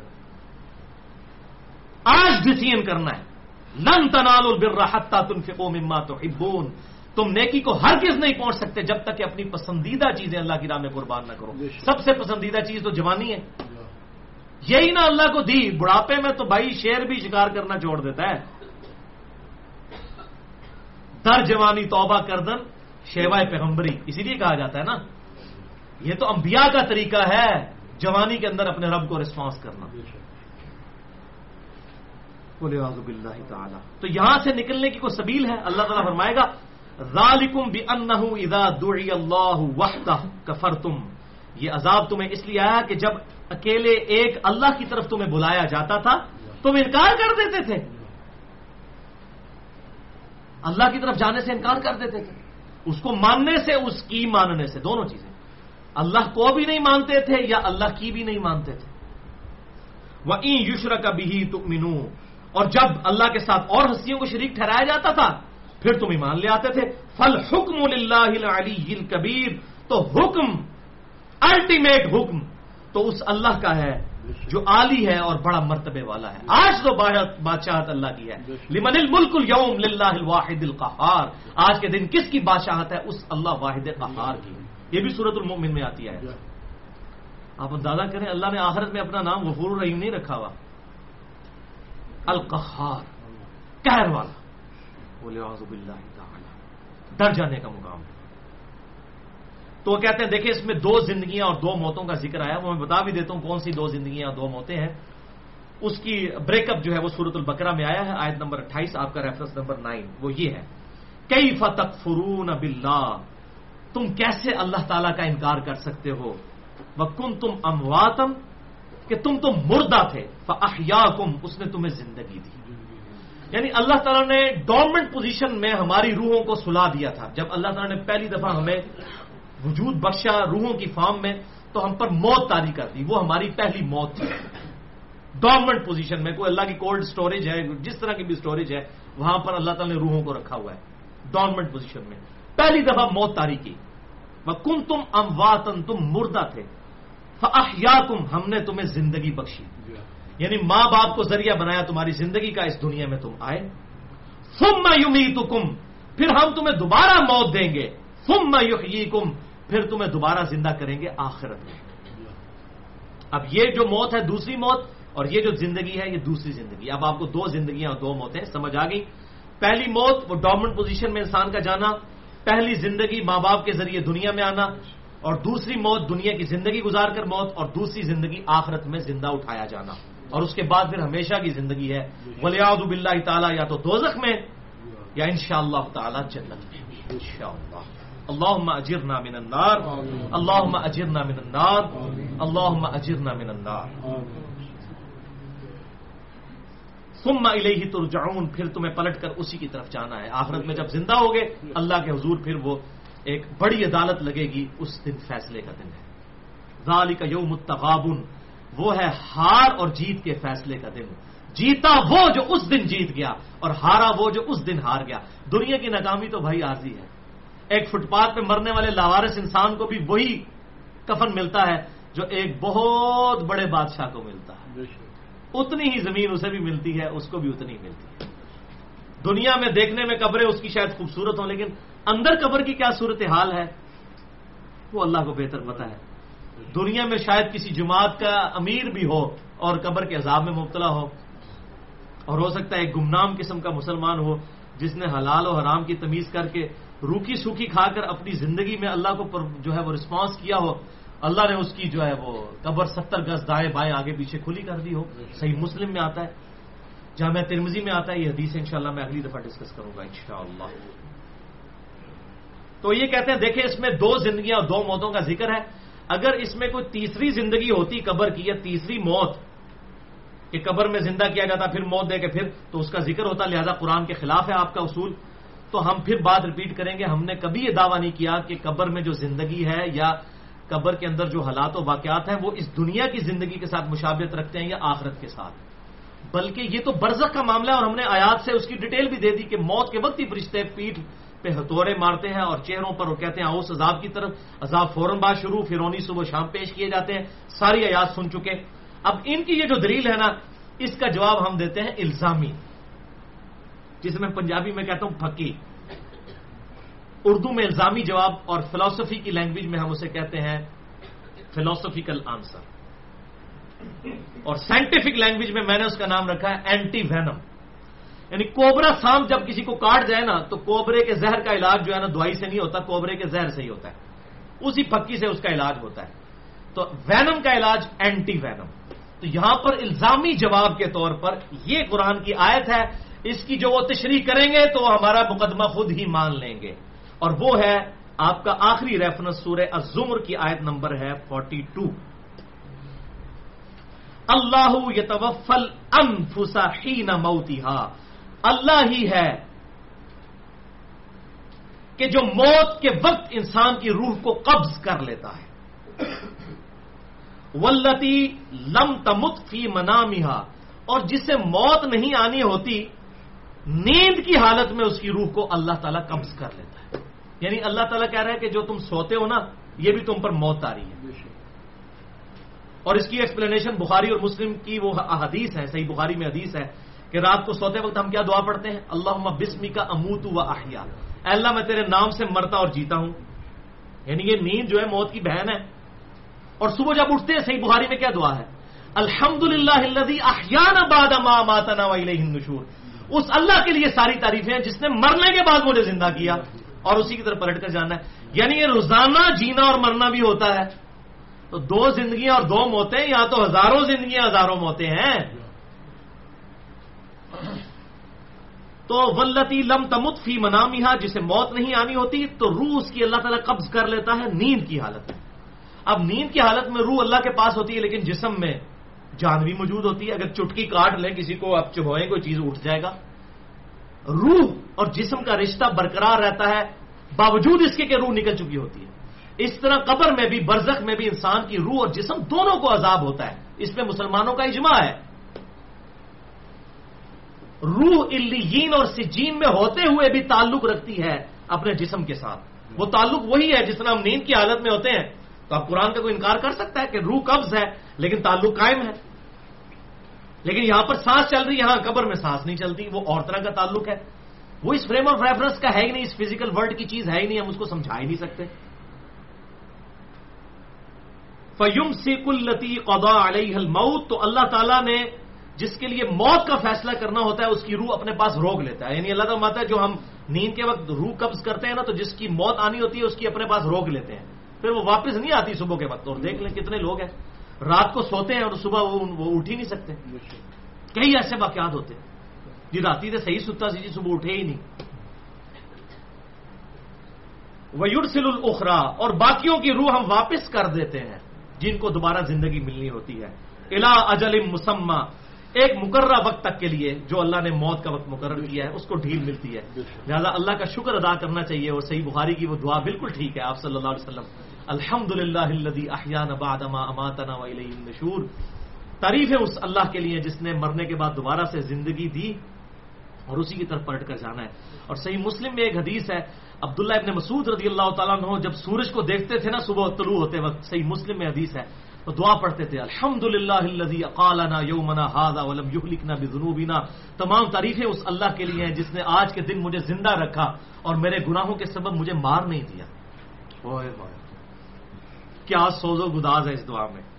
الحمد للہ اقالنا یومنا ہاضا ولم یوہ لکھنا بزنوبینا مجھے ہلاک نہیں کیا میرے گناہوں کے سبب، مجھے ایک دن اور دے دیا۔ یہ صحیح مسلم میں دعا ابن مسعود رضی اللہ تعالیٰ کیا کرتے تھے۔ اللہ۔ تو اللہ تعالیٰ ماتا جس کی روح ہم نے موت دینی ہوتی ہے، روح روک لیتے ہیں، باقیوں کی واپس بھیج دیتے ہیں الا اجل مسمہ ایک مقررہ وقت تک کے لیے۔ ان نفیز آیات قومی تفکرون بے شک ان آیات میں نشانیاں ہیں ان کے لیے جو تفکر کرتے ہیں۔ یہی تو ہم منکرین عذاب قبر کو بھی تفکر کی دعوت دے رہے ہیں کہ بھائیو، اس میں یہ نشانی ہے کہ انسان روزانہ جیتا اور مرتا ہے نیند کی شکل میں۔ اگر آپ کا وہ مقدمہ مان لیا جائے جو سورت البقرہ اور سورہ الغافر یعنی سورت المومن کی آیات سے آپ نے غلط رزلٹ نکالا کہ جی دو زندگیاں دو موتے ہیں تو ان کا کیا کریں گے؟ ایک ایوریج ساٹھ سال کی زندگی میں اگر روزانہ انسان ایک دفعہ سوئے نا، تو اکیس ہزار نو سو دفعہ انسان سوتا ہے اور اکیس ہزار نو سو دفعہ جاگتا ہے۔ اگر کوئی میرے جیسا سستر وجود ہے، میں تو گرمیوں میں تین دفعہ سوتا ہوں، فجر کی نماز پڑھ کے سورج نکلنے کے بعد ایک دفعہ سوتا ہوں، پھر ناشتہ کر کے تھوڑی دیر آرام کرتا ہوں، پھر میں آفس جاتا ہوں۔ تو میرے تو پتہ نہیں کتنی ہزاروں دفعہ بنے گی۔ تو بہرحال، اگر ایک دفعہ بھی لگائے روز کا ساٹھ سالہ زندگی میں اکیس ہزار نو سو دفعہ موت آتی ہے انسان کو اکیس ہزار نو سو دفعہ زندگی آتی ہے، سورہ الزمر آیت نمبر فورٹی ٹو کے تحت۔ لہٰذا ان کا اصول اور مبادی ٹوٹ گیا، جو کہتے ہیں دو زندگیاں دو موتے ہیں۔ جب ہم ان کو یہ آیات پیش کرتے ہیں تو پتہ کیا کہتے ہیں؟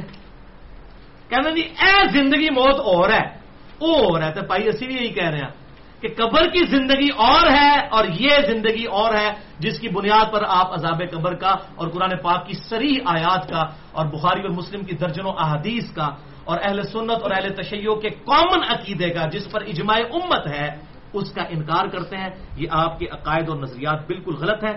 ہم نے الحمد اللہ کے فضل سے آپ کے اصول اور مبادی ختم کر دیے ہیں۔ وہ لہٰذا وہ سارا اصول ٹوٹ گیا۔ دو زندگی اور دو موتوں کا جو غلط انہوں نے اصول قائم کیا تھا، وہ بالکل الگ سے چیز ہے۔ انسان کو نیند کی حالت میں بھی موت آتی ہے، لیکن روح کے ساتھ ایک رشتہ برقرار رہتا ہے۔ اس طریقے سے قبر میں بھی رشتہ برقرار رہتا ہے، لیکن وہ اس طرح کا نہیں ہے کہ اس میں سانس جاری ہو۔ ہم اس کو آبزرو بھی نہیں کر سکتے کیمرہ لگا کے. یہ اللہ کا مخلوق کے ساتھ ایک راز کا معاملہ ہے.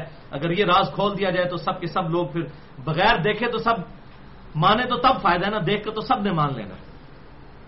ان شاء اللہ تعالی بھائیوں، میں اگلی دفعہ لیکچر نمبر ایک سو اسی میں مسئلہ نمبر ایک سو سترہ بی ڈسکس کروں گا، جس میں انشاءاللہ بخاری اور مسلم سے کئی ایک احادیث، بخاری مسلم میں پورے چیپٹر ہیں عذاب قبر.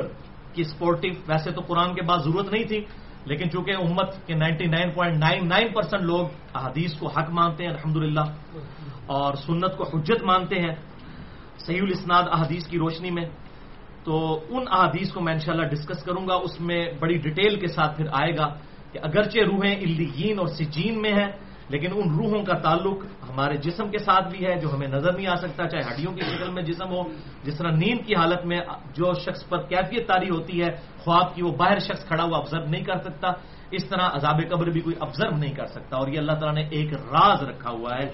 اور اس حوالے سے یہ جو اکثر اوقات انٹرنیٹ پہ بھی وہ جعلی قسم کی ویڈیوز عذاب قبر کی چڑھائی ہوتی ہیں، اس طرح کی چیزیں نہیں ہوتی ہیں بھائیوں۔